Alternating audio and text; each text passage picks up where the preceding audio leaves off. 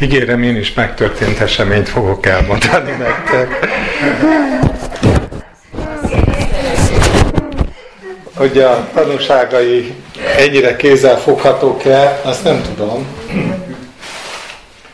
De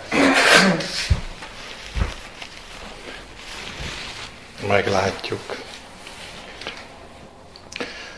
Tényleg, akár hiszitek, akár nem, kb. 5 éve most megnéztem, amikor elkezdtem Sámuellel a királyok könyvét, vagy a királyokkal való foglalkozást. Mindig próbáltam egy olyan módszert, hogy egy keveset abból, akkor másból. Tudom, hogy sokfélék vagyunk, van, aki a történelmet szereti, van, aki a tematizálást szereti jobban. Nyilván nem lehet mindig ugyanazt.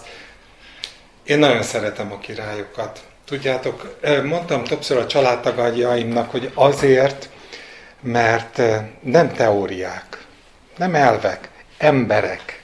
Emberek, esendő emberek, akikre óriási felelősség nehezedik. A népnek az első embere mindig a király. És amit ő csinál, annak mindig súlya van. Az mindenféleképpen kihatása van az egész nemzet életére. Ha jól uralkodik, ha jól pásztorol, ugye, mind ahogy Dávid pásztor király, akkor áldás, ha nem, akkor bukás, bálványimádás. És ez nem elv, ez gyakorlat. És annyira élénk a párhuzam, hogy észre se vesszük, hogy ugyan ezzel a felelősséggel hagyott itt bennünket az Isten ezen a földön. Pontosan ugyanezzel. Mi könnyen elbújunk a névtelenség homályába, majd a másik, vagy a többi, majd a gyülekezet. Valaki valamikor valamit jól csinál, és talán kevéssé nehezedik a szívünkre az, hogy milyen rendkívül fontos az, ami az Isten keresése. Azok voltak a jó királyok, akik keresték az Istent, és azok voltak a rossz királyok, akik nem. És így nálunk is azok az igazán hasznosak az Isten kezébe, olyan eszközök, amik mindenre alkalmasak az ő országában, akik keresik az Urat, és akik nem, azok csupán haszonélvezők, akik lehet, hogy megkapják az üdvösséget, mert Isten olyan mérhetetlenül irgalmas és szerető szívű, hogy ő azt keresi, hogy a saját teremtményét hogyan lehetne kimenteni az ördög karmaiból valamilyen módon, hogy elmondhassa, hogy de hitt a fiamban, és ez volt a fontos, de azért a szíve arra vágyik, hogy mi mindannyian szolgáljuk őt. És erre nagyon jó példa a királyok történetének a végignézése, hogy ezek az emberek hogyan bukdácsoltak, vagy hogyan arattak sikereket és győzelmet, mi állt a szívükben. Imádkozzunk előtte. Urunk, valóban így jövünk eléd. Egy kényelmes korban élünk. Egy arctalan korban élünk. A keresztények miatt, te gyermekeid is egy olyan korban élünk, amikor könnyen lehet az általános felelősségre hárítani a saját hiányainkat. Uram, kérünk téged, segítsél bennünket. Segítsél, hogy legyen, aki szeressen téged önmagadért. Legyen, aki keressen téged önmagadért, aki engedelmes legyen neked, nem azért, mert fél valami következménytől vagy a pokoltól, hanem azért, mert az a jó, amit te teszel, mert egyetért veled, és szeretné azt az utat bejárni, amit te elterveztél a számára, és amit elterveztél mindannyiunk számára. Úgyhogy így jövünk eléd, áld meg ezt az együttlétet. Én nem sokat tudok hozzátenni ahhoz, aki te vagy, semmit nem tudok. De annyira szeretném, ha áldás lenne rajta. És szeretnénk mindannyian, hogyha meggazdagodva távozhatnánk azzal is, amit most Szilvi fölolvasott, meg avval is, amit Andrea megosztott velünk, amikor meglátjuk a te munkádat a környezetünkben, meglátjuk az életünkben, és amikor erőt merítünk abból, hogy te ugyanaz az Isten voltál, vagy és maradsz mindörökké. Köszönjük ezt neked. Amen.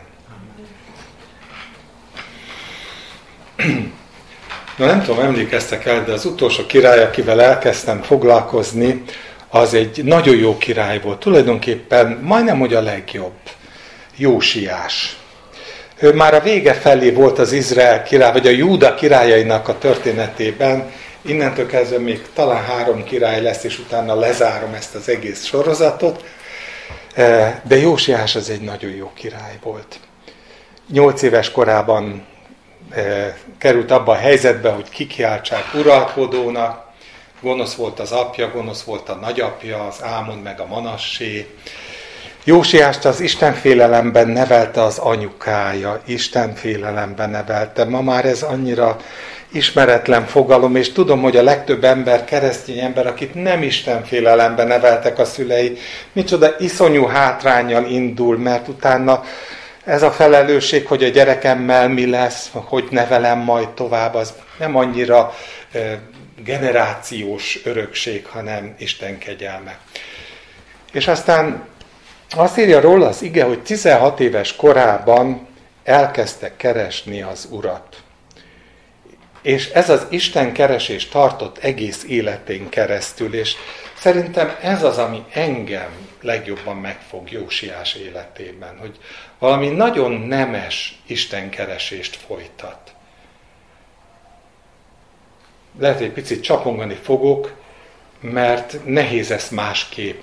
Az ő kortársa Zofóniás, próféta Zofóniás. Tulajdonképpen 2 kortársa van a próféták közül, az egyik a Zofóniás, a másik pedig a Jeremiás.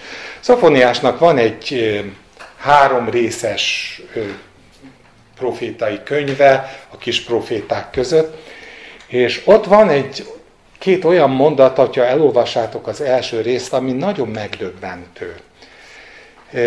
Mert arról beszél Zofóniás, hogy Isten azt üzeni a királyságnak, hogy megbünteti mindazokat, akik nem keresik őt. Így hangzik a mondat. És engem nagyon elképesztett. Mert nem arról beszél, hogy megbüntetem mindazokat, akik nem hisznek abba, hogy van Isten, átfordítom a mi nyelvünkre, a keresztény nyelvünkre, hanem azt mondja, hogy megbüntetem azokat, akik nem keresnek.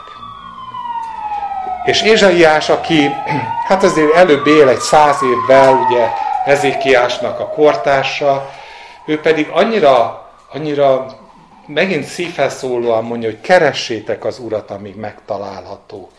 Hívjátok segítségül, amíg közel van. Hagyj el a férfi az ő útját, bűnös ember az ő gondolatát, és térjen az Istenhez, és ő könyörül rajta. Nem az idézetem van most a hangsúly, hanem valami olyasmi, ami kikerül a figyelmünk látómezejéből. Az, hogy Isten nem csak elhívott, és nem csak haszonélvezőnek hívott el bennünket, hanem azt mondja, hogy keressük őt. És ha nem keresed őt, ha nem keresem őt, akkor Isten azt mondta Izraelnek, hogy megbüntetlek. És nem tudom, hogy kell ezt ma érteni. Félre ne értsetek, mert ilyenkor jönnek a sztereotípiák, hogy Krisztus minden bűnünket magára vette, meg a büntetésünket elviselte, meg hogy nincs már semmi kárhoztatása annak, akik a Krisztusban vannak, és mindez igaz. És mindezt nem lehet fölülírni. De azt viszont érzékeljük, hogy Isten nem egy tunya, hanyag életre hívott el bennünket. Hanem amikor Péter apostol megszólít bennünket, akkor Péter apostol azt mondja, hogy ha mindezt tudjátok, szerelmes gyermekeim, ha tudjátok, hogy megég a világ, ha fölbomlanak az elemek, ha tudjátok, hogy Krisztus visszajön, akkor milyennek kell nektek lennetek? És ebben nem egy ilyen költői kérdés fogalmazódik meg, hogy hát talált ki, hanem egyfajta hangsúly, még csak nem is azt mondom, hogy szemrehányás, de valami az értelemre való appellálás, hogy hát nem veszed észre, hogyha mindez igaz, akkor neked olyannak kell lenni a te szent életedben, és a te isteni félelmedben, hogy azzal, ahogyan élsz, valóban, ahogy az Andrea mondja, megszólaljon a Krisztus lelke rajtad keresztül, és megismerje a világ, hogy Isten uralkodik. Én azt hiszem, hogy ebben eléggé erőtelenné vált ez a generáció, hogy a mögöttünk elhaladt egy-két generáció, és egyre inkább én szomorúan úgy látom, lehet, hogy nincs igazam, nyugodtan lehet másképp is látni, hogy egyre messzebbre kerül ez a gondolat, hogy szeretni az Istent, keresni az Istent, és nem a citálások szintjén keresni az Istent, hanem a szívünkben belül keresni, hogy mit akarsz, Uram, hogy cselekedjek. Tudod, az a sámueli dolog, ahonnan kezdtük, a szólj, Uram, hallja a te szolgád, hogy Isten személyes vezetése válhassék uralkodóvá a generációk életében. Szóval Jósiás életében ez látszódott, ez a nagyon nemes istenkeresés. Tudjátok, az a különös, már tulajdonképpen némi szomorúsággal tölt el, hogy egy ilyen jó király nem nagyon ért el eredményt. És még inkább szomorúsággal tölt el, hogy látta, hogy nem nagyon ér el eredményt, és ami viszont öröm, hogy mindez nem szegte a kedvét. Mondom, 16 éves korában elkezdi keresni az Istent, és amikor úgy kialakul benne a teendők sora, akkor 20 éves korában nekiáll annak, hogy a rendelkezésre álló eszközökkel, a királyság eszközeivel lerombolja a bálványimádást. Persze ez nem úgy ment, hogy simogatva, hanem ez úgy ment, hogy bizony karhatalommal elégették, lerombolták, tönkretették a bálványokat. A 2 Király 23-ban nem olvasom föl, mert borzasztó hosszú, de hogy mi minden fért meg. Azt mondta, a király megparancsolta, hogy az Úr templomából hordjanak ki minden edényt, amelyet a Baálnak, az Aserának, az égseregeinek készítettek. Kivitte az Aserát a kitrompatakja mellé, megégette, porrázúzatta, köznép temető helyére hintette, tisztátalanná tette a tófetet, hogy senki ne égethessen ott áldozatul Moloknak, eltávolította a lovakat, amelyet az Júda királya napnak szentetek. Maga a felsorolás az, hogy azt mondjuk, hogy hát ez borzasztó, bálványimádókká váltak. De annyira szeretném, hogyha valamit érzékelnénk, az pedig az, hogy az akkori Júda lakosainak az életében és a szívében összefért. Ők nem azt mondták, hogy megtagadjuk az Izrael istenét. Ők nem váltak nem izraelitákká. Valamilyen szinten ismerték az Istennek a törvényét, valamilyen szinten a hagyományozás, ami eljutott hozzájuk, meg az értelmezés, főleg az értelmezés, az megszabta azt, hogy hogyan fogják tisztelni a Jehova Úristent, de emellett úgy tekintettek a többire, hogy hát az csak olyan, példát mondok, a király udvartartása. Tehát a király a Jehova Úristen, az udvartartása mondjuk a Baál, meg a Molok.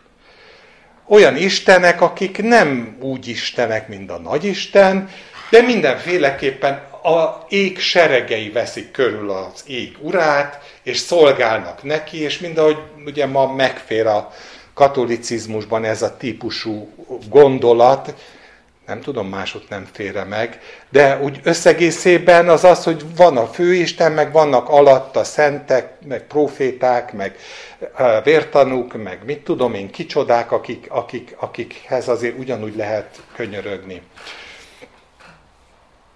A hangsúlyt arra szeretném helyezni, hogy maga az értelmezés, az bizony egy olyan csapda, amiben nagyon lassan megy bele az ember, és nagyon tartósan benne marad. A szürkítés. Tehát amikor a tiszta evangélium, a tiszta ige, az Isten eredeti gondolata, a szép lassan a szürkülés következtében már úgy egy opció, egy lehetőség, amit ki lehet egészíteni ezzel, azzal, meg amazzal. És tényleg nagyon szeretnék mindig aktuális lenni, és magamra vonatkoztatni elsősorban, de azt gondolom, hogy mindenki tudja magára vonatkoztatni, hogy a tiszta istenkeresés mellett vajon a mi életünkben megfér-e az értelmezés. Az, hogy szerintem ezt jelenti, szerintem azt jelenti. Már nem az ige határozza meg, már nem azt mondom, hogy kijelentésem van az Úrtól, hanem valamit átörököltünk. És amikor Jósiás elvégzi ezt a vallásreformot, mondhatnám, akkor utána meg akarja tisztítani a templomot is. Újra akarja fölszentelni és új formát adni az Isten tiszteletnek. Maga a lépések is, múltkor elmondtam, azok annyira fontosak, hogy van egy 8 éves fiú, aki uralkodásra kerül, és 26 éves koráig eltelt 18 év. 18 év, és a 18 év Isten keresésének a vége az, hogy helyreáll az Isten tiszteleti rend. És tudjátok, amikor én arra gondoltam, hogy Isten arra hívott el bennünket is, hogy helyreálljon az a rend, amit ő elképzelt az övéi számára. Az a közösség, amit ő elképzelt az övéi számára.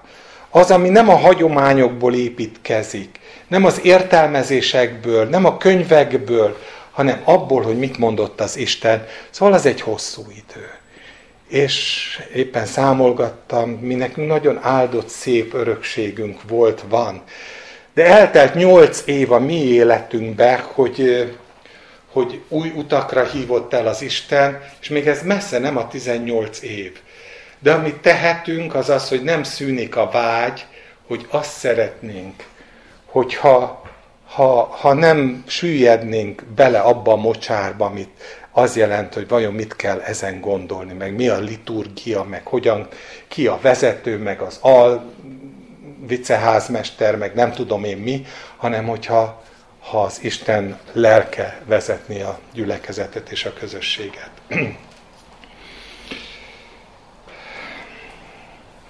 Tudom, hogy a eltévejedés nem egyik napról a másikra történt meg, a kereszténység életében sem, több száz év eltelt. És Pál nem véletlenül figyelmeztetett arra, hogy a kicsi kovász is megkeleszti az egész tésztát. És mire elszürkült az egész, már észre se vesszük, hogy tulajdonképpen már nem az eredeti az, amit mi azt gondoljuk, hogy az eredeti. És nem tudom, még 8 év után sem, nem rólunk van szó, hanem úgy összegészében, csak ahogy nézem ezt az egész világot, hogy vajon maradt-e idő arra, van-e még idő arra, hogy megéledjen a kereszténység, hogy visszataláljon arra az útra, amire Isten állítani szerette volna az övéit. Nem tudom. Én csak azt tudom, hogy Isten hűséges, és ő most is ugyanazt keresi, mint akkor kereste, hozzá kitartóan ragaszkodó embereket, akik keresik őt, akik követik őt, és nem foglalkoznak semmi mással. Szóval ez az idő az, 26 éves korában, amikor helyreállítja végre az Isten tiszteletet, és ennek a keresésnek, ennek a 18 év életnek az eredménye, hogy csak úgy mellékesen a templom helyreállítása közben megtalálják a Mózes törvénykönyvét. Ugye idáig jutottunk múltkor, megtalálják a törvénykönyvet. Szeretném, hogyha azt érzékelnénk, hogy ez nem egy formalista dolog, hogy megtalálták a törvénykönyvet. Ez az a dolog, hogy hirtelen szembenézett a király azzal, hogy amit ő eddig hallott, másod-harmad, nem volt nekik írásban meg a törvénykönyv eredetie. Az mind-mind csak utóértelmezés, ami valamilyen módon torzult, és aminek már nem volt köze ahhoz, amit elébe hozott a kamarás, hogy ezt találták az emberek, a törvénykönyvet. És de jó lenne, hogyha mi is, miközben keresünk az Istent, lehet, hogy 5 év, 10 év, 20 év, De egyszer csak fölragyogna előttünk az, hogy az Isten személyesen mit mond. Ahogy az Isten személyesen mondta Mózesnek. Hogy mit mond nekem az Isten személyesen. És amikor ezt fölolvasták, olyan különös, ugye, aki megtalálja, az csak úgy említ, hogy hát találtak így menet közben egy ilyen iratot is, és elhoztam. Felolvassák neki, és a királynak azonnal leesik, hogy baj van. Megszaggatja a ruháját, és azt mondja, hogy küldjetek el, és érdeklődjétek meg, hogy mi van ezzel az egésszel. Szóval két dolog az, ami nekem ebből lejön. Az egyik az, hogy igazán aki keresi az Istent, az jut el oda, hogy amikor találkozik az Isten szavával, akkor rádöbben arra, hogy baj van. Az jön le nekem, hogy ez a kereszténység, amelyik a békességről, a biztonságról, az Isten áldásáról, az elrejtettségről, a bővölködés evangéliumáról, a kegyelem evangéliumáról, és mit tudom én, mi mindenről beszél, miközben mindez igaz, mert Isten ilyen, aközben lehet, hogy nem jön rá arra, hogy baj van. Mert csak az istenkereső ember jön rá arra, hogy baj van.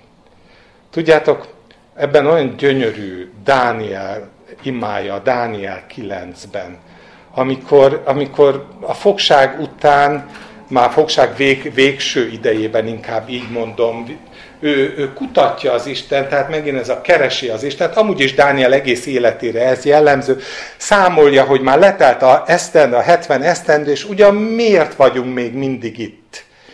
És imádkozik az Istenhez, és elmondja, hogy baj van. Elmondja, hogy a mi bűneink hoztak ide bennünket. Magáévá teszi azt a nézőpontot, amit szerintem nekünk is magunkévá kéne tennünk, és nem mutogatni, hogy XY a hibás, hanem oda menni az Úr elé, és azt mondani, hogy Uram, baj van.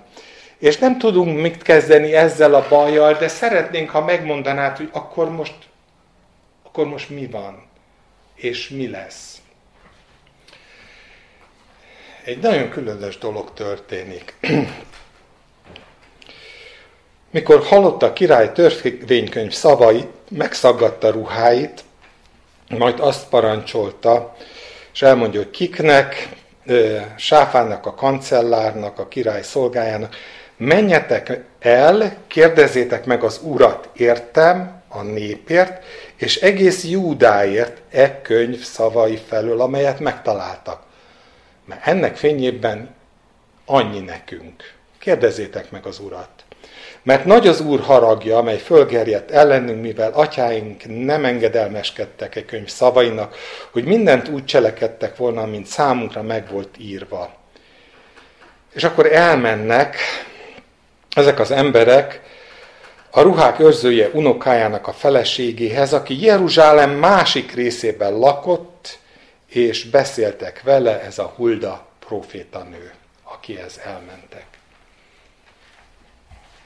Először is itt van egy furcsa eset. Már megint egy furcsa eset. Most nem voltatok ott csütörtökön, ezért elmondom, hogy a csütörtöki beszélgetésnek az egyik ilyen fölmerülő kérdése, nem vitattuk meg úgy minden áron, de fölmerülő kérdése az volt, hogy a nők szerepe a Isten országában, az evangélium hirdetésében, a szabad, nem szabad, helyes, nem helyes, ha a nő megszólal a gyülekezetben, mikor szólalhat, meg mikor. Tehát a mai, ami foglalkoztatja egyrészt, vagy ilyen, vagy olyan végeredménnyel a mai keresztény társadalmat.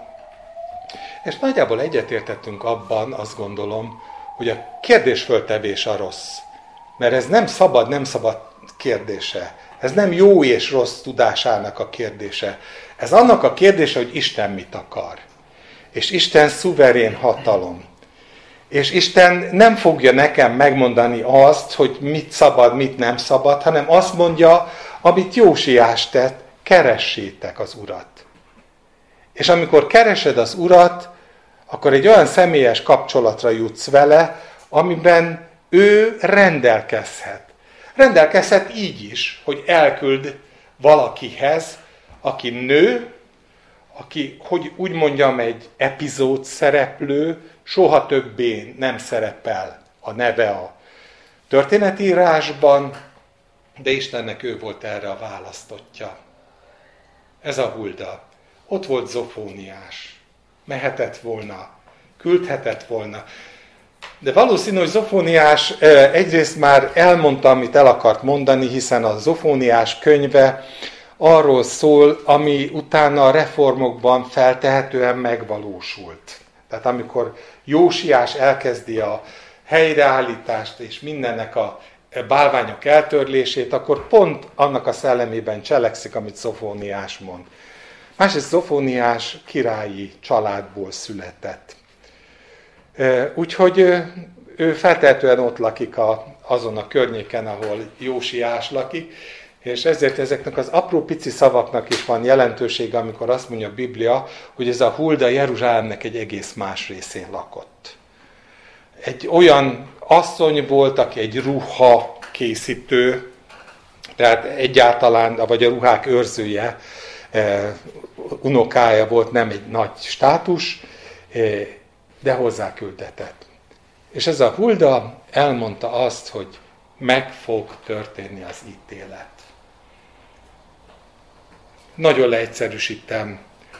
Azt mondja, hogy meg fog történni az ítélet, mert Isten fölgerjedt haragját nem lehet elmulasztani ezzel a vallási reformmal, amit a Jósiás csinált, de Isten szeret téged.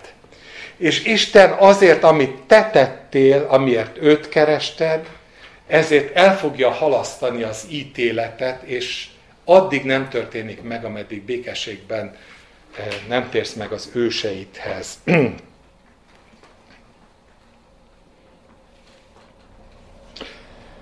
Azt kell, hogy mondjam, hogy ez egy olyan válaszút, ami nekünk is általában ott van. Hogy Isten ítéletet hirdet, attól függetlenül, hogy az, aki pillanatnyilag uralkodik a nemzeten, az maga jó ember.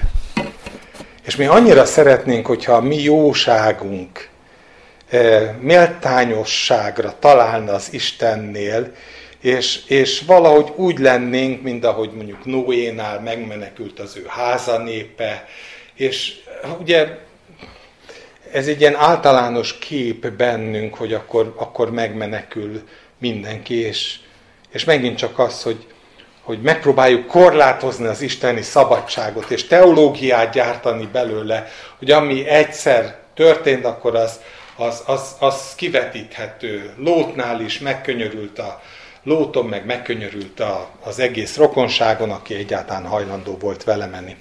No, de nem ezt szerettem volna ezt elmondani, hanem az, hogy bizony magát az eseményeket, a hosszú távú eseményeket nem változtatta meg. Valamit még jelez ez a Hulda dolog nekem. Az Isten szuverenitásáról, és ez pedig az, amit mi mindig elmondunk, hogy mi az újjászületésnek a lényege. Ugye a János Evangélium 3. részének a 8. verse fogalmazza meg, ez a szél. A szél fúj, annak zúgását hallod, de nem tudod, hogy honnan jött, és nem tudod, hogy hová megy. Így van mindenki, aki a lélektől születik. Nehezen állunk bele. Szóval nehezen állunk abba, hogy Isten tényleg azt csinál, amit akar. Ítélhet, kegyelmezhet, könyörülök, akin könyörülök, megkeményítem, akit megkeményítek, és mindig döbbenten állunk azelőtt, hogy de ez nem jön össze a mi Isten képünkkel. De az Isten kép az arról szól, hogy nem az a lényeg, hogy te mit gondolsz felőlem, hanem az a lényeg, hogy hajlandó vagy-e beállni a szél fújásának a sodrásába? Hajlandó vagy-e arra, hogyha küldelek Huldához, akkor Huldához mész, hogyha Filepet elküldi a járatlan útra a szerecsen komornyik miatt, akkor Filep elmegy a járatlan útra, és utána találtaték Azótusba, a teljes kiszámíthatatlanságnak az Isten, a modellezhetetlenségnek az Istene, aki nem azt mondja, hogy 2x2 4, és innentől kezdve ez egy szabályos törvény, hanem azt mondja, hogy könyörülök, akin könyörülök. Azt teszek, amit akarok. Vagy amikor Pál megtér, és a Galata levélben egészen részletesen leírja azt, hogy nem megy el azonnal a hivatali útra. Nem megy el Jeruzsálembe, nem megy el az apostolokhoz, nem csinál semmi olyat, ami egy rendszer kötelékében természetes lenne, hanem azt mondja, hogy nem tanácskoztam testtel és vérrel, Jeruzsálemben sem mentem fel apostol elődeimhez, hanem elmentem Arábiába, és ismét visszatértem Damaszkuszban. Szóval talán az első, amire én azt gondolom, hogy Isten szeretné, hogyha jól a szívünkbe vésnénk, az az, hogy az Isten keresésének, keresd az Istent, annak a következménye az, hogy megbarátkozol ezzel az Isten szuverenitásával. Megbarátkozol azzal, hogy nem lesz olyan típusú tanács, hogy megmondja a gyülekezet vezetője, vagy megmondja az adott keresztény társadalom bevett erkölcsi, etikai, jogi formulái, hogy mit kell, hogy tegyél, mit szabad egy nőnek, mit szabad egy férfinak, vagy mit nem szabad, de akár már bármi, amire ugye Pál azt mondja, hogy Krisztusban nincsen nő, és nincsen férfi, és nincsen szolga, és nincsen szabad, és nincsen rassz, és nincsen semmi, egyedül, és mindenekben minden a Krisztus. És ezt mi tudjuk. De miközben azt mondjuk, hogy tudjuk, azt hiszem, hogy a reflex szintű cselekedeteink egyáltalán nem támasztják ezt alá, vagy csak ritkán támasszák alá, hogy elvégezte volna bennünk Isten ezt a munkát. Hagytuk volna, hogy Isten elvégezze a munkát, hogy amikor szembe kerülünk az Isten valóságával, akkor azzal a döbbenettel álljunk meg előtte, hogy a megállt Jósiás, hogy baj van. Én nagyon gyakran így érzem, hogy baj van, de nem tudom átadni senkinek. És azért sem tudok ezzel mit kezdeni, mert ezzel együtt azt is tudom, hogy ebből a mondatból nem az következik, hogy kárhoztathatnék bárkit is. Annyit tehetek, amennyit Dániel tett. Mi vétkeztünk.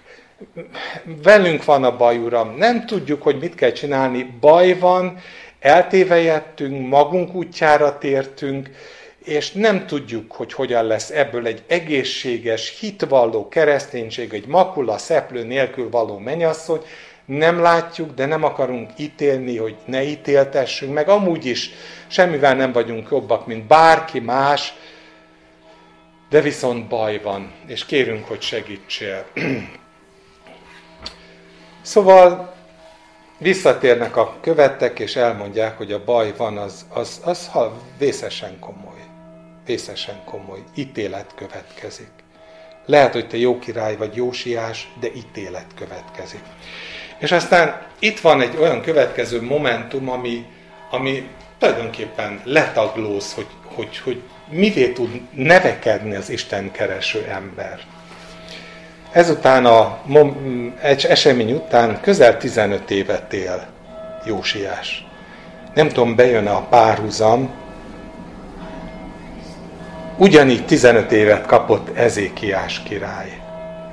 És Ezékiás király, akit ugyanígy szeretett az Isten. Ő is jó király volt. Ő is megpróbált vallási reformot végrehajtani az országban. Ő is kegyelmet kapott az Isten előtt, és Jósiás is kegyelmet nyert az Isten előtt. És mégis vannak olyan különbségek, amik úgy érzékeltetik, hogy milyen módon van nekünk is lehetőségünk eltorzítani a nekünk adott kegyelmi időt. Ezékiásról azt jegyzi föl az ige, hogy felfúvalkodott a szívében. Beszéltem erről annak idején. Büszkévé vált. Valami kiváltságnak tekintette, talán saját jóságának az eredményének tekintette, hogy Isten ilyen jó kapcsolatban van vele, hogy adott neki 15 évet.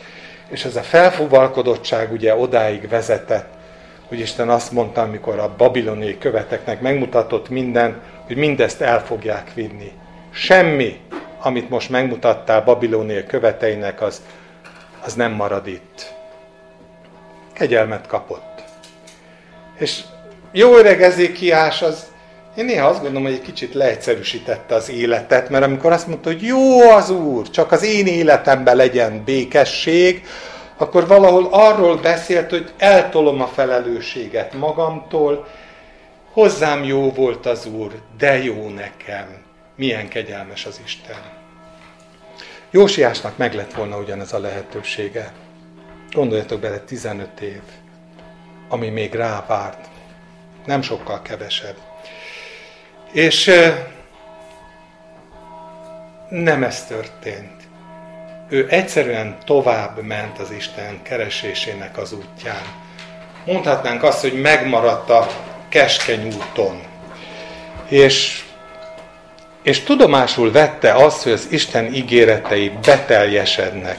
Persze erre ott volt a precedens is, hiszen emlékeztek, hogy amikor így ment, hogy a bálványokat kiírtsa, akkor elérkezett Bételbe, és ott lerombolta azt a bételi oltárt, meg a sírokat megszentségtelenítette, ami 300 évvel korábban, amikor az Isten embere megy Bételbe, akkor megjósol az Isten embere, hogy király fog támadni, és Jósiásnak fogják hívni, és megégeti a csontokat, és megszentségteleníti az oltárt.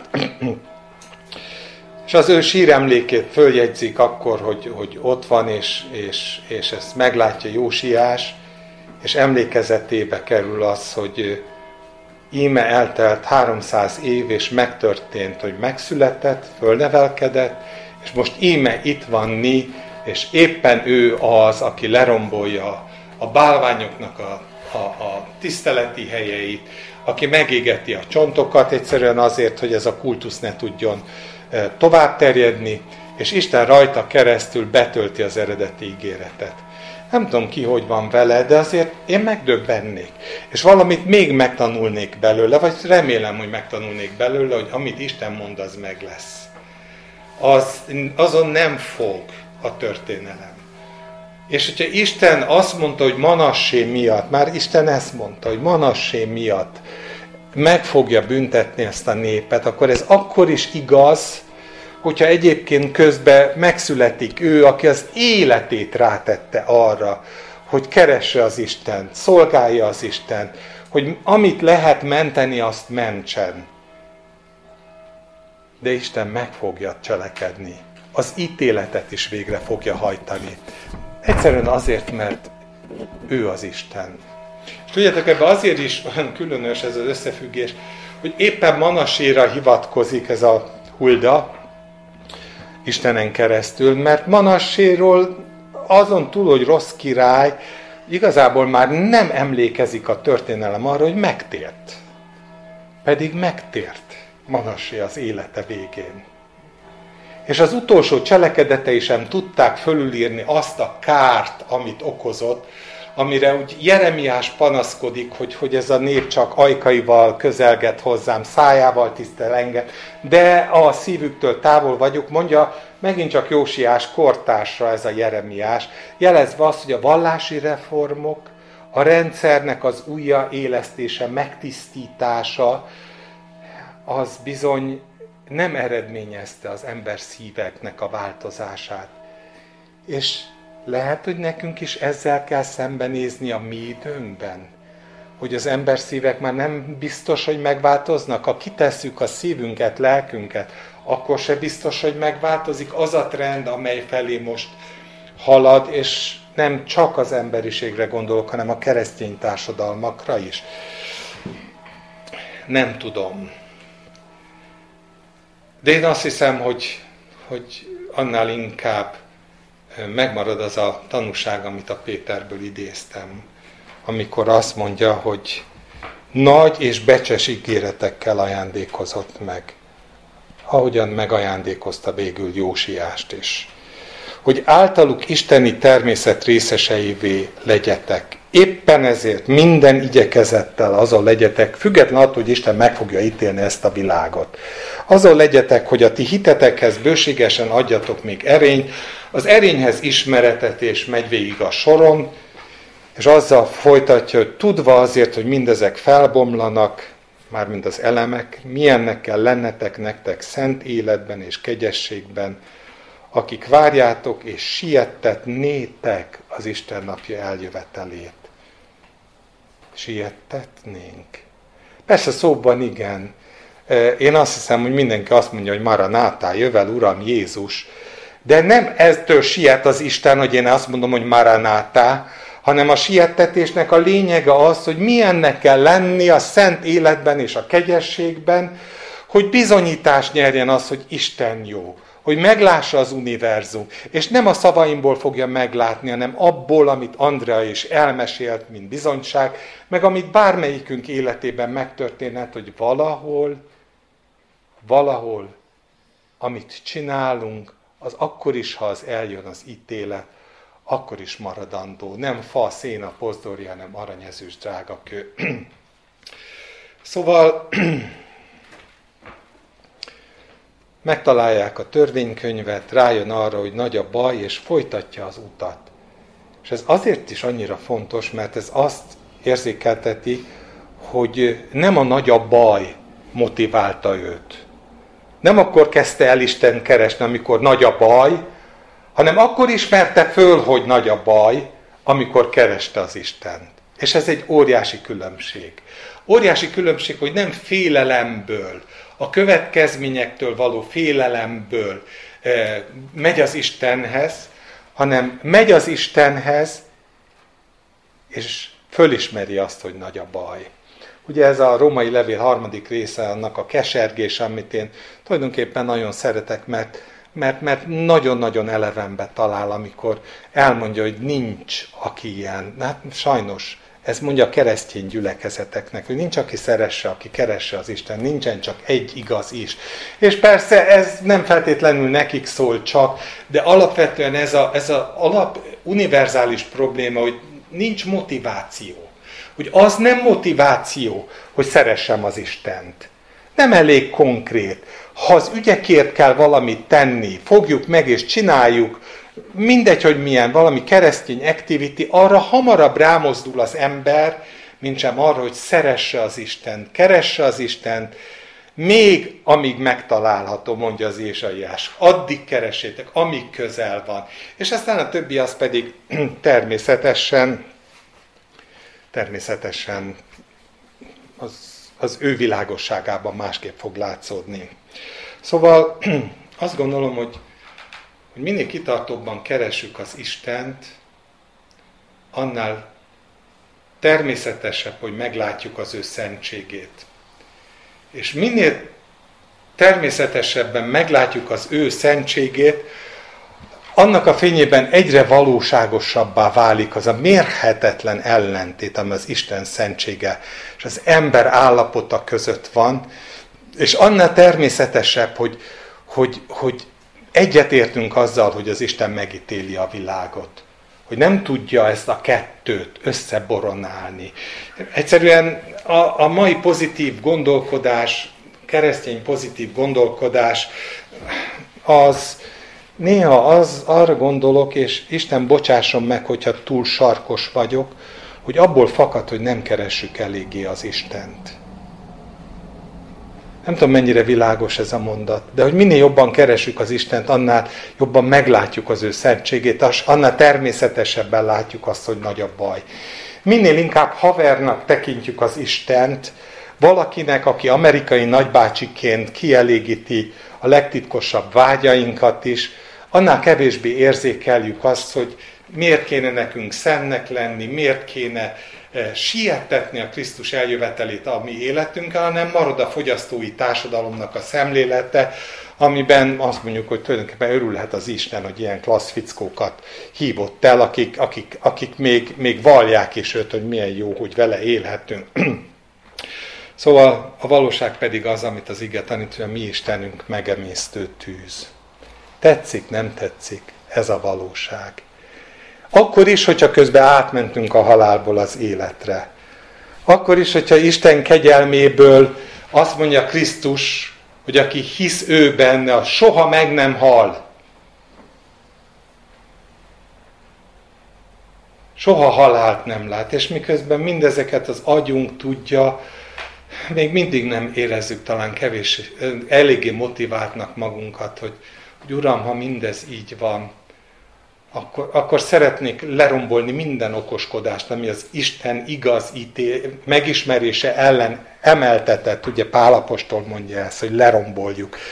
Én nem tudom, annyira beléd idegződött, az egész kultúrkörünkben, nyugati keresztény kultúrkörbe beívódott egy csomó sztereotípia, amit csak azt tudna fölülírni, hogyha megint megtalálnánk a Deuteronómia, idézőjelben mondom, tehát amit akkor ott megtaláltak, megtalálnánk a könyvet, az életkönyvét, azt, amit Isten ténylegesen a szívünkre helyez, hogy lehújjon a lepel, és meglássuk azt, hogy ki az ember. Szóval, tudjátok, eszembe jut a Szodoma és Gomorra története. Én nekem azért vérfagyasztó tulajdonképpen ez a történet az összes szépségével együtt, mert valami olyasmiről szól, hogy ha nincs elég igaz a városban, akkor nem marad más, mint az ítélet. Ugye Ábrahámnak ezt kellett megérteni. Ábrahámnak pont úgy, mint ahogy utó keresztényeknek nekünk szembe kell nézni azt a dilemmával, hogy na de Uram, elpusztítanád az igazat a hamissal, a gonoszszal együtt? Hát nem lehetsz ilyen Isten. Te nem tarthatsz úgy ítéletet, ahogyan igéd világosságában ez kitűnik. És Isten hajlandó beszélgetni Ábrahámmal, és hajlandó arra, hogy a nagy lelkűségét mutassa meg. Hogy nem teszem meg 50-ért, nem teszem meg 40-ért, nem teszem meg 30-ért, nem teszem meg 20-ért, nem teszem meg 10-ért. Hogy valahol meglássa az ember azt, hogy Isten valóban a könyörülő és a kegyelmes Isten, de amikor nincs ember, akin keresztül ő szétterüljön, szétáradjon, akin keresztül az élet világossága beragyogja a környezetet, akkor jön az ítélet. Akkor is, hogyha Jósiás jó ember, ő önmagában nem elégséges. És lehet, hogy még vannak mellette néhányan, de ha nincsen ember, ahogy nem volt a Manassé megtérése elég ahhoz, hogy megelevenedjen, hogy megtérjen a város, ha Jósiásnak a minden jósága, buzgalma és vallási reformja nem volt elegendő ahhoz, hogy az élet költözzön a meghalt ember szívekbe, akkor Isten kegyelmez neki, ahogy kegyelmezett Lótnak, és kiviszi őt a városból, és megadja az életét, hogy békességben fejezze be, de utána, amikor ő befejezte, akkor jön az ítélet. És valahol ezt kellene meglátnunk. Én nem tudom, mire hívott az Isten, és hogy van-e még megújulásra remény. Tehát ezt biztos, hogy nem tudom, de szeretnék azzal a szívvel érni, amivel Jósiás élt, hogy miközben ez nem az én feladatom, hogy akkor is kitartsak amellett, amit itt a Péter mondott, hogy egyébként én már meg vagyok mentve. Nem az a kérdés, hogy meg vagyok-e mentve. A kérdés az, hogy osztom be ezt az ajándékul nekem adott 15, 20, 30, 50, ki tudja hány évet, amit Isten ad nekünk külön-külön a megtérésünk után. Hogy osztom be? Hogy felfuvalkodok, és azt mondom, hogy Isten nagyon jó, és bőségben tart, és egészségben tart, és mit tudom én mi, vagy pedig megyek tovább azon az úton, ami az Isten megismerésének az útja.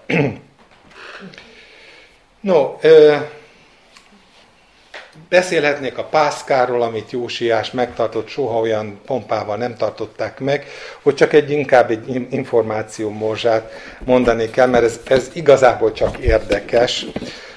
Jósiás a pászka során arra utasította a lévitákat, hogy tegyék a szövetség ládáját igazi helyére a templomba, és ne hordják tovább a vállukon. Ugye, ez egy nagyon apró momentum, és mi van ebben különös, mondhatnám? Mi? Hát oké, hát akkor ezt kell tenni. De benne van egy eltorzult gyakorlat. Benne van az, hogy a szövetség ládája, amiről soha szó nem esett, hogy másod kéne neki lennie, mint a Szentek Szentjében, ahova a főpap is csak egy évben egyszer mehet be, halál terhének veszedelmével.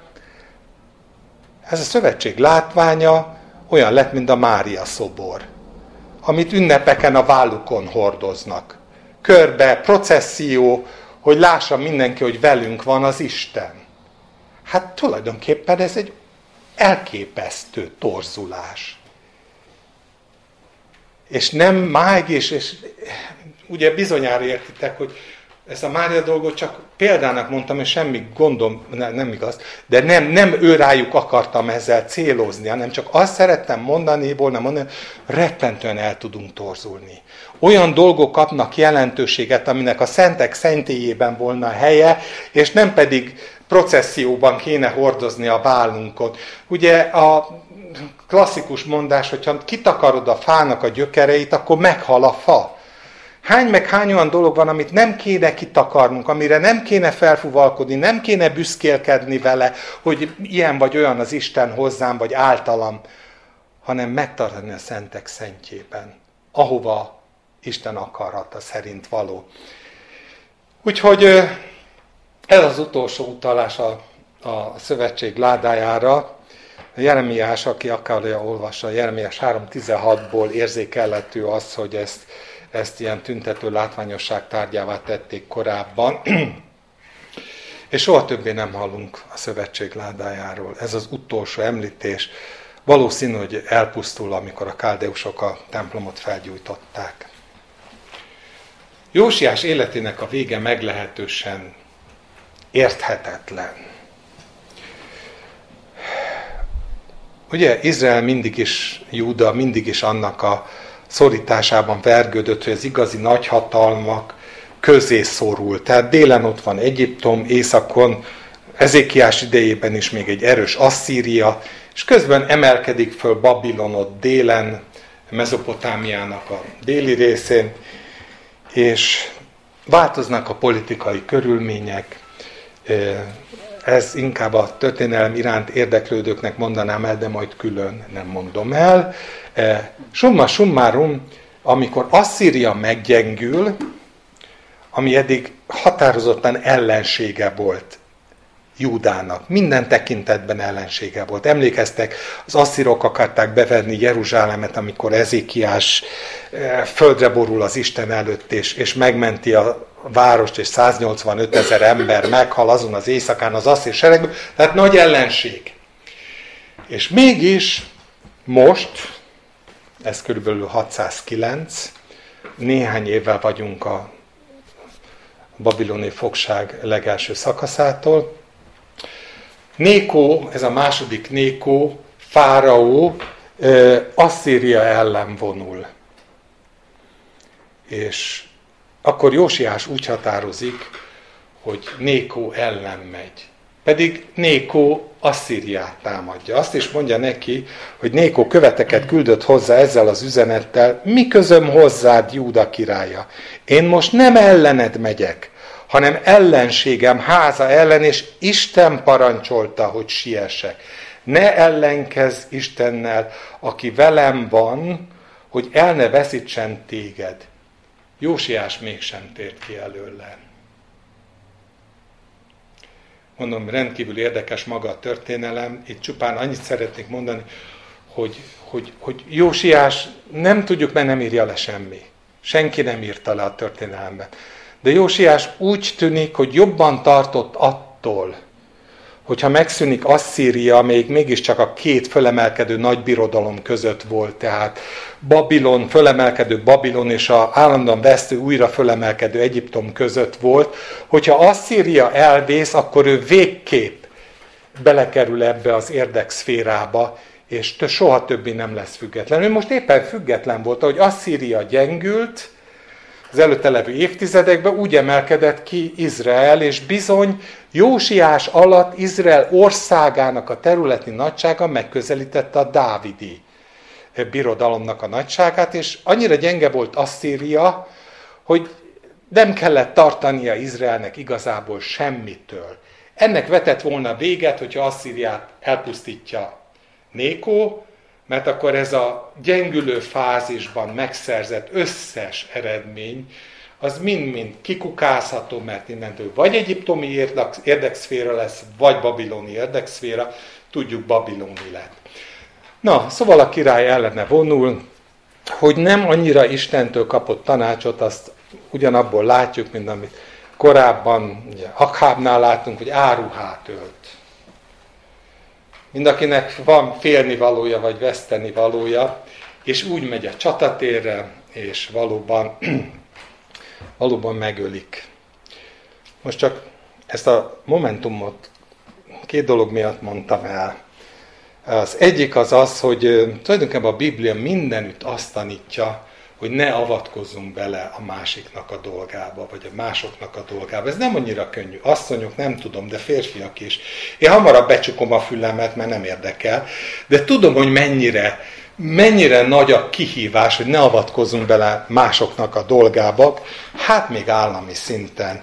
Miért akarsz a szerencsétlenséggel harcra kelni, hogy elessél? Mondta Amásziának, Jósiás elődjének sokkal korábban. Ezékiás emberei összeszedegették a példabeszédet, és ott ilyenek szerepelnek, hogy kóbor ebet ragad fülön, aki felháborodik a perpatvaron, amely őt nem illeti. Vagy egy másik, tisztesség az embernek elmaradni a viszálykodástól, valaki pedig bolond, patvarkodik.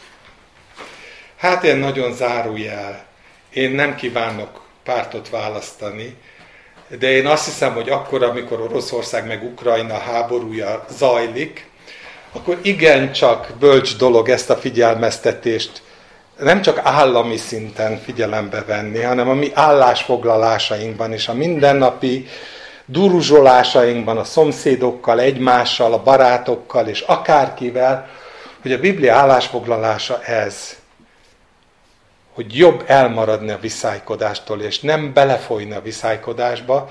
Mindenki levonhatja a következtetést, hogy akkor ilyen szempontból, hát én örülök a mostani iránynak, amelyik nem akar beleavatkozni, bár nem látok bele a politikának a bugyraiba, meg a mélységeibe, de azt gondolom, hogy itt egy pillanatra elveszítette Jósiás a biztonságérzetét, vagy az Istenre vagyó hagyatkozást, túl közel volt a veszedelem, és túl valós volt a veszedelem, és túlságosan szerette volna az országot megmenteni. Persze láthatjuk ezt más megvilágításban is. Tudjátok az, amelyik, ez ilyen, megint ilyen profitei mondás, hogy elragadtatik az igaz, és senki nem tudja, hogy a nyomorúság elől ragadtatott el. És valahol azt látom, hogy miközben Isten ítélete el kellett, hogy jöjjön, és 4 év volt hátra az első babiloniai fogságra vitelig, a 609 és a 605 között, akkor mindezt megint csak azt érzékeljük, hogy olyan pompásan beleágyazódik az Istennek a menetrendjébe, a terveibe, hogy elragadja a Jósiást. Mindegy. Lehet, hogy csak egy pillanatra hátralépés megengedi, hogy a Jósiás menjen a nép féltésének az útján. Nem tudom, hangsúlyozom, ezek rekonstrukciós kísérletek lehetnek, nem több, de lényeg az az, hogy a nép valóban méltatlan volt egy ilyen istenfélő uralkodóra, és hát a gonoszság minden hitújítás ellenére kvázi hangosan kiáltott az ítéletért, és be kellett következnie, hogy az igaz elragadtasson a gonosz közül. No, ezek voltak a gondolatok, amik bennem megfogalmazódtak Jósiás életével kapcsolatban. Én tényleg azt szeretném, hogyha ezek ilyen pulzáló, eleven módon hatnának a mi mai életünkre, mert ott van bennük a tanulság. Az Isten szeretet és a kegyelme mellett ott van minden tanulság, ami arról szól, hogy mi emberek hogyan viszonyulunk ahhoz, aki Isten. Úgyhogy kívánom, hogy Isten áldja meg ezeket a gondolatokat is, és majd a beszélgetést is. Amen. És imádkozzunk. Uram, én annyira hálás vagyok, hogy ilyen rendkívüli türelmet adsz itt a testvéreknek, hogy megértéssel fogadják az én lelkesedésemet, amivel tényleg én foglalkozok ezekkel a ezekkel a történetekkel, és olyan jó, hogy különböző alkatúak vagyunk, és te mindenkinek a saját alkatán belül adod meg azt, amire szükség van a saját életéhez, és amire szükség van ahhoz, hogy másokat építsen és támogasson a bizonyság tételével. Úgyhogy köszönjük neked, és kérünk, hogy segíts, hogy szabadon, tényleg a te akaratod és terved szerint tudjunk közösségben lenni, és megosztani mindazt, amit te helyezel a szívünkre. Hadd teljesedjék ki közöttünk azt, hogy ti pedig mindnyájan testvérek vagytok. Az Úr Jézus nevébe kérünk. Amen. Amen.